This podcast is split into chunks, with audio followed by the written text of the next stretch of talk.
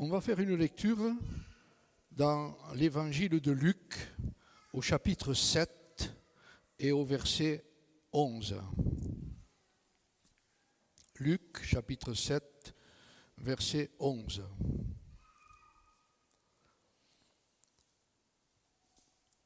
Ensuite, Jésus se rendit dans une ville appelée Naïm. Ses disciples et une grande foule l'accompagnaient. Comme il arrivait à la porte de la ville, il rencontra un convoi funèbre. On enterrait le fils unique d'une veuve. Beaucoup d'habitants de la ville suivaient le cortège. Le Seigneur vit la veuve et il fut pris de pitié pour elle. Il lui dit, Ne pleure pas. Puis il s'approcha de la civière et posa sa main sur elle. Les porteurs s'arrêtèrent. Jeune homme, dit-il, je te l'ordonne, lève-toi. Le mort se redressa, s'assit et se mit à parler. Jésus le rendit à sa mère. Saisi d'une profonde crainte, tous les assistants louaient Dieu et disaient, Un grand prophète est apparu parmi nous. Et ils ajoutaient, Dieu est venu prendre soin de son peuple. Cette déclaration concernant Jésus se répandit dans toute la Judée et dans les régions environnantes.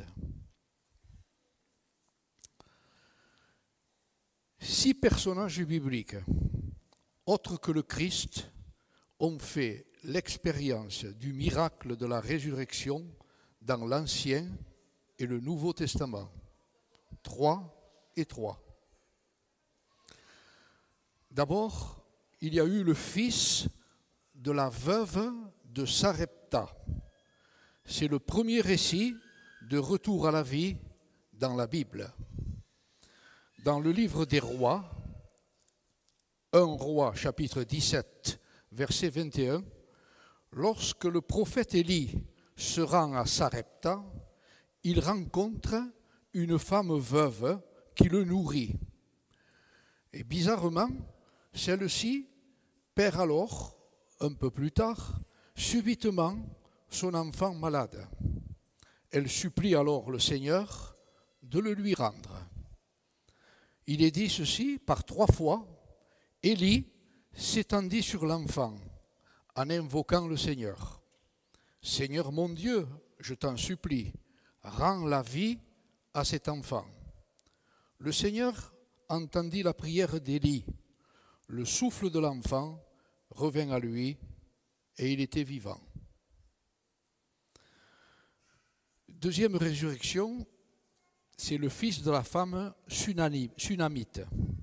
Toujours dans le livre des rois, mais cette fois-ci dans deux rois, au chapitre 4, verset 32. Pour remercier la femme sunamite de son accueil, cette fois-ci c'est le prophète Élisée qui implore le Seigneur de lui accorder un fils. Et ce fils va être vivant, il va arriver. Mais ce dernier, devenu grand, mourut lors de la moisson, après d'immenses maux de tête. Alors Élisée, le prophète, se rend à son chevet. Quand Élisée entra dans la maison, il trouva l'enfant mort, étendu sur le lit. Il entra, ferma la porte pour être seul avec lui, et il se mit à prier le Seigneur. L'enfant éternua sept fois, et il ouvrit les yeux. Deuxième miracle. Le troisième, c'est un peu bizarre le troisième. L'homme enterré près d'Élysée. Quand le prophète Élisée est mort, l'intercession d'Élysée semble tout aussi puissante après sa mort. Le livre des rois, toujours, 2 rois, chapitre 13, verset 20, rapporte ainsi qu'un homme inconnu ressuscita après que sa dépouille ait touché celle du prophète. Il est dit ceci, Élisée mourut et on l'ensevelit. Or, chaque année, des bandes venant de Moab pénétraient dans la région il advint que des gens qui portaient un homme en terre aperçurent une de ces bandes. Ils jetèrent l'homme dans la tombe d'Élisée et partirent. L'homme toucha les ossements d'Élisée et il reprit vie et il se dressa sur ses pieds. Fantastique ça. Quatrième miracle, c'est le fils de la veuve de Naïm. Je vais y venir dans quelques instants. Ça, on passe au Nouveau Testament. Et puis, il y a eu aussi, c'est le cinquième, le fils de la fille, pardon, de Jairus. Jairus est le chef de la synagogue qui vient supplier Jésus de sauver sa fille mourante. Lorsqu'ils arrivèrent, la petite n'était déjà plus. Mais Jésus ne la laisse pas aux mains de la mort. Dans Luc, au chapitre 8 et au verset 52, il est dit, Tous pleuraient en se frappant la poitrine, mais on se moquait de lui, sachant qu'elle venait de mourir. Alors Jésus lui saisit la main et dit d'une voix forte, Mon enfant, réveille-toi. L'esprit lui revint, et à l'instant même, elle se leva. Alors Jésus ordonna de lui donner à manger. Le sixième miracle dans le Nouveau Testament, c'est bien connu Lazare, sans doute même le plus connu des ressuscités de la Bible. Lazare de Béthanie, c'est le frère de Marthe et de Marie. C'est le Christ lui-même qui le rappelle à la vie quatre jours après sa mort, comme le raconte Jean au chapitre 11 et au verset 43. Après cela, il cria d'une voix forte, Lazare, viens dehors.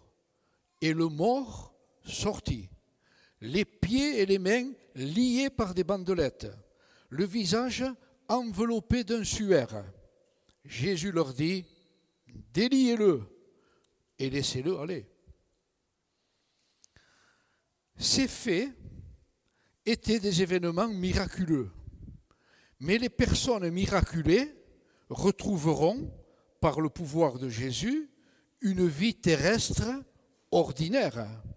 À un certain moment, soyons clairs, ils mourront de nouveau. Eh oui. La résurrection, elle, du Christ est essentiellement différente. Dans son corps ressuscité, il passe de l'état de mort à une autre vie au-delà du temps et de l'espace. Ces résurrections que je viens de mentionner précèdent et annoncent la résurrection finale de tous les temps. Leur raison est d'être et d'apporter l'espoir que la mort un jour sera vaincue et les hommes consolés. Au temps de Jésus, pour presque tous les juifs, sauf un parti, c'était les, Sadducéens, qui ne croyaient pas à la résurrection. La résurrection des justes est devenue une certitude, et l'on cherche même qui en bénéficiera, quand et comment elle aura lieu. J'en viens maintenant au passage essentiel, c'est-à-dire la résurrection du Fils de la veuve de Naïm. Il est dit le jour suivant. Il n'est pas dit 48 heures après. Il n'est pas dit une semaine après. Il est dit le jour suivant. Je dirais que le Seigneur ne se donne aucun repos dans son ministère. L'amour le pousse à aller servir l'homme. Une grande foule faisait route avec lui. deux cortèges avancent l'un vers l'autre. Un cortège formé par Jésus et ses disciples, qui se dirige vers la petite localité de Naïm, en Galilée, à une douzaine de kilomètres de, Nazareth, et un cortège funèbre qui sort de cette localité pour mettre dans un tombeau le fils unique d'une veuve. D'un côté, un cortège encore dans la joie d'avoir vu une guérison. En effet, quelques instants avant, Jésus vient de guérir le fils d'un centurion. Et de l'autre, nous avons un cortège de morts en proie aux pleurs et aux lamentations devant la tragédie de l'existence. Avec ces deux cortèges, c'est la vie et la mort qui se font face. En principe, l'usage voulait que lorsqu'on rencontrait un cortège funèbre, on se mette à le suivre. Mais ce n'est pas ce qui se passe. Peut-on imaginer Jésus escorter un cortège funèbre au milieu des pleurs? Non. La vie et la mort se font face, mais la mort n'entraîne pas la vie dans son sillage funeste. Ici, la logique est inversée. On ne passe pas de la vie à la mort comme dans l'existence terrestre, mais de la mort à la vie. Il faut que vous sachiez que Dieu va au-devant de ceux qui souffrent, sans que ceux-ci, même sans doute. Dans le livre de l'Exode, dans l'Ancien Testament, au chapitre 3 et au verset 7, il est dit, J'ai vu la détresse de mon peuple en Égypte et j'ai entendu les cris que lui font pousser ses oppresseurs. Oui, je sais ce qu'il souffre. Si nous suivons le Seigneur, sachons que nous verrons sa gloire. Mais à ce moment-là, nous avons affaire à une femme qui est vraiment dans la détresse. Cette femme, dont nous n'avons pas le nom, se situe au bas de l'échelle sociale, à une époque où l'État n'assurait aucun revenu aux plus démunis et où seul comptait la solidarité familiale. Cette femme est dans une grande traîtresse. Elle avait déjà perdu son mari. Et maintenant, comme si le destin s'acharnait sur elle, voilà qu'elle vient de perdre son fils unique. Elle n'a donc plus de postérité et plus personne pour s'occuper d'elle. Les tragédies successives qui l'ont frappée n'ont seulement atteint sa vie affective, mais lui ont aussi enlevé toute ressource, détresse affective et détresse matérielle. Oui, cette femme a tout perdu et elle n'a aucun espoir de voir sa situation se rétablir un jour. Elle vivra, oui, ces derniers jours dans la solitude et la pauvreté. Il est dit, on en terre un mort. Naïm signifie beauté, agrément. Oui, les plus belles choses de la terre sont amoindries par les causes de la chute, les souffrances, la maladie, l'angoisse de la mort. L'homme a davantage besoin du Sauveur que de conditions sociales agréables. C'était le fils unique de sa mère. Ce récit montre l'attitude de Dieu devant la souffrance. Il s'arrête sur la souffrance lui-même. La réaction de Jésus, il nous est dit qu'il fut pris de pitié pour elle, doit aussi se comprendre à la lumière du fait que lui-même avait dû être le soutien de sa propre famille, c'est-à-dire son père Joseph, ayant dû mourir assez tôt. En effet, il n'est plus mentionné dans l'Évangile après l'épisode de Jésus à 12 ans dans le temple, si ce n'est pour souligner que Jésus était son fils. Autour de cette femme et de ce convoi, il est dit qu'il y avait beaucoup de monde. C'est bien, c'est bien. Il est doux, je dirais, d'avoir la sympathie du monde. Mais, aussi profonde soit-elle, cette sympathie est limitée.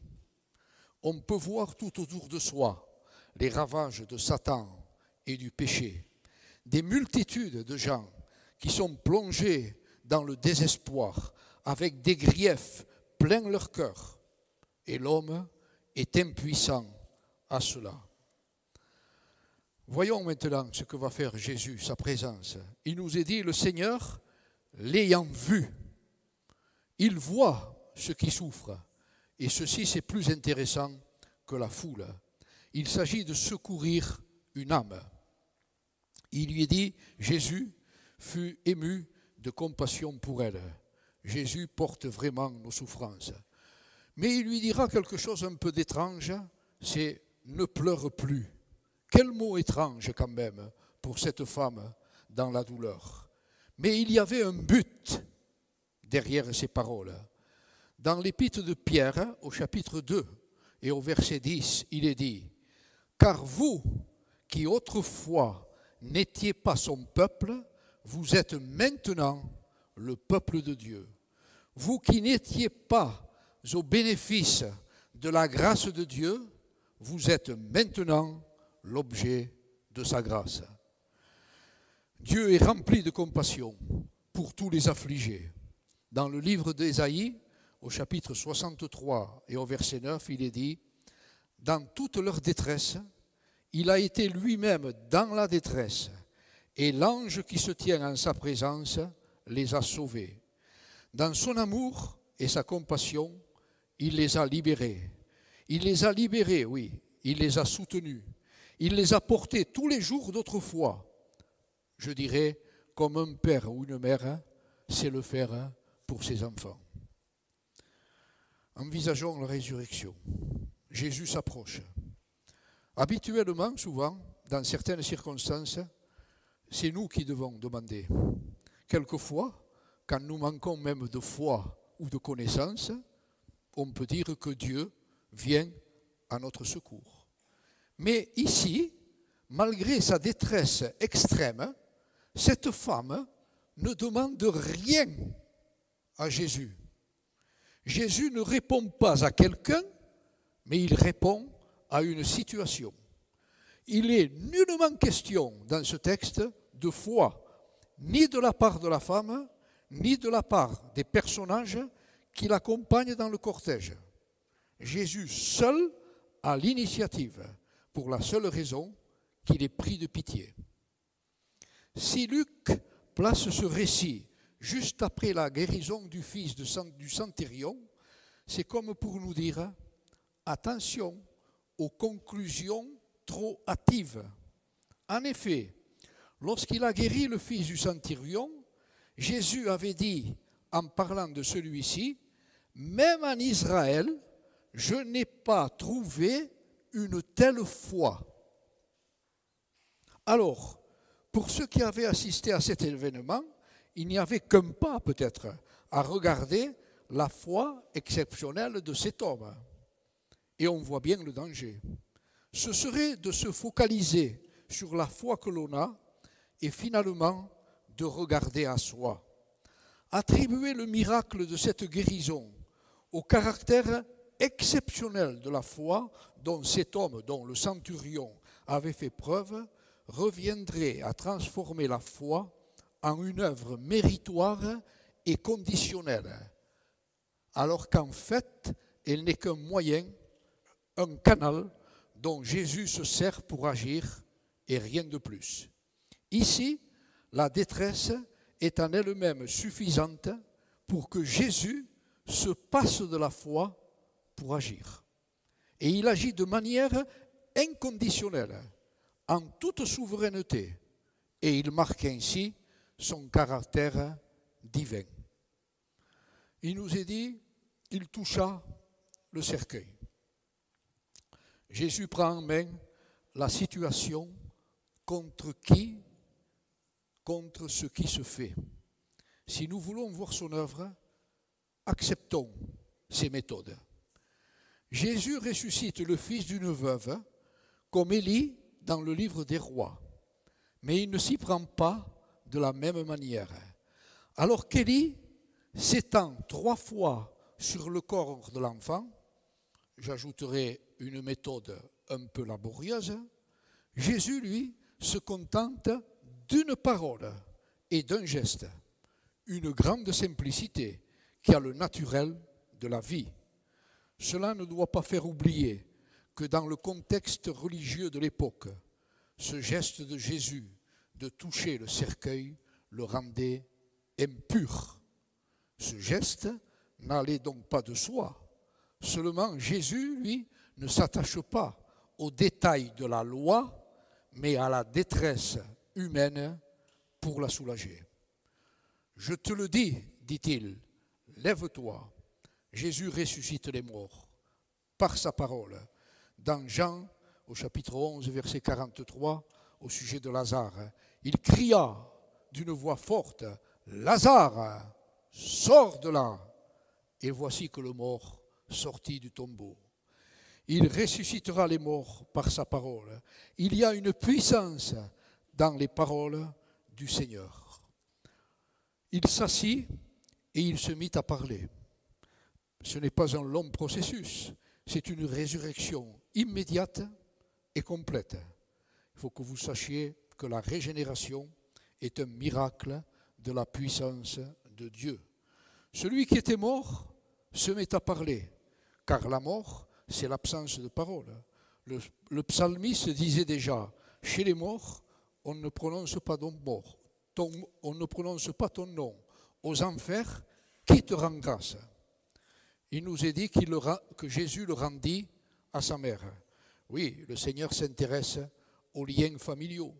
Le Fils fut ressuscité pour sa mère, mais évidemment pour vivre pour Dieu. Le Seigneur ne veut peut-être pas toujours faire cela, mais un jour, il est dit qu'il le fera pour ceux qui ont cru en lui. On peut lire ceci dans Thessaloniciens au chapitre 4 et au verset 13. Il est dit, Nous ne voulons pas, frères, vous laisser dans l'ignorance au, sujet de ceux qui sont décédés, afin que vous ne soyez pas tristes de la même manière que le reste des hommes qui n'ont pas d'espérance.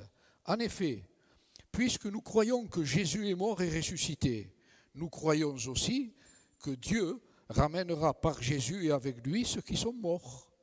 Car voici ce que nous déclarons d'après une parole du Seigneur, nous qui serons restés en vie au moment où le Seigneur viendra, nous ne précéderons pas ceux qui sont morts. En effet, au signal donné, sitôt que la voix de l'archange et le son de la trompette divine retentiront, le Seigneur lui-même descendra du ciel. Et ceux qui sont morts unis au Christ ressusciteront les premiers. Ensuite, nous qui serons restés en vie à ce moment-là, nous serons enlevés pour rencontrer le Seigneur dans les airs. Ainsi, nous serons pour toujours avec lui. Encouragez-vous donc mutuellement par ces paroles. Le résultat du miracle, c'est que tous ces gens qui étaient venus assister à l'enterrement sont saisis de crainte. Ceux qui sont dans ce cortège funèbre, il est dit, ne restent pas indifférents. Les œuvres de Dieu saisissent les consciences. Et il est dit même qu'ils glorifient Dieu.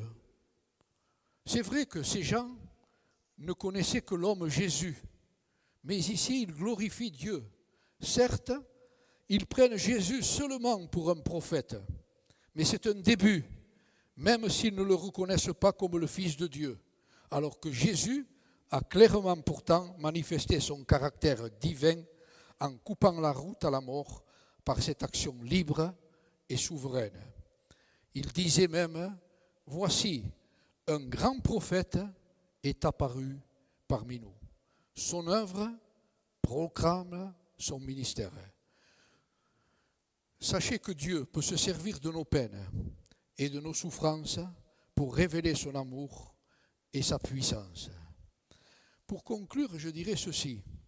Lorsque nous avons le sentiment de ne pas être à la hauteur, d'être terrassé par une situation sans issue, sans personne autour de nous pour nous aider, comme cette veuve qui n'a plus rien. Ce texte a quelque chose à nous dire. Il nous rappelle que, quelle que soit la gravité de cette situation, il y a toujours un espoir, pour la seule raison que le salut de Dieu est extérieur à nous, pour la seule raison que cet espoir ne repose pas sur notre foi ou sur la foi d'une autre personne, mais sur Dieu seul. Mais je n'ai pas encore tout à fait fini et j'aimerais ajouter ceci. et c'était le plus important peut-être, il y a des multitudes hein, de nos jours dans une mort plus terrible que celle du fils de la veuve. Spirituellement mort, mort à Dieu. Mais il y a de la puissance pour ressusciter ces morts dans les paroles du Seigneur. Jésus a dit, l'heure vient en laquelle tous ceux qui sont dans les tombeaux entendront ma voix. Ils sortiront, ceux qui auront pratiqué le bien en résurrection de vie et ceux qui auront fait le mal en résurrection de jugement. Ceci est dans Jean chapitre 5, verset 28. Je pense qu'il nous faut croire hein, à la résurrection. J'aimerais terminer par une anecdote. Dans un vieux cimetière de Hanovre, en Allemagne, on voyait encore il y a quelques années une tombe d'un aspect curieux. C'était celle d'une comtesse allemande qui se, vantait de ne pas croire à la résurrection des morts. Pourtant, elle avait dans ses dernières volontés demandé qu'on couvre son tombeau d'une épaisse dalle de granit maintenue à une bordure par des crampons de fer. Une inscription y était gravée Défense d'ouvrir cette tombe qui a été achetée par concession à perpétuité. Or voici qu'une graine de peuplier, emportée par le vent, vint se loger entre la bordure et la dalle du tombeau. La graine devint un arbre qui, croissant peu à peu, souleva le bloc de granit et fit céder les crampons, brisant la bordure de la pierre. Une graine, une graine, a suffi pour ouvrir le tombeau de la riche comtesse. Et une parole, une parole du Seigneur suffira pour tirer de la poussière notre corps qui ressuscitera.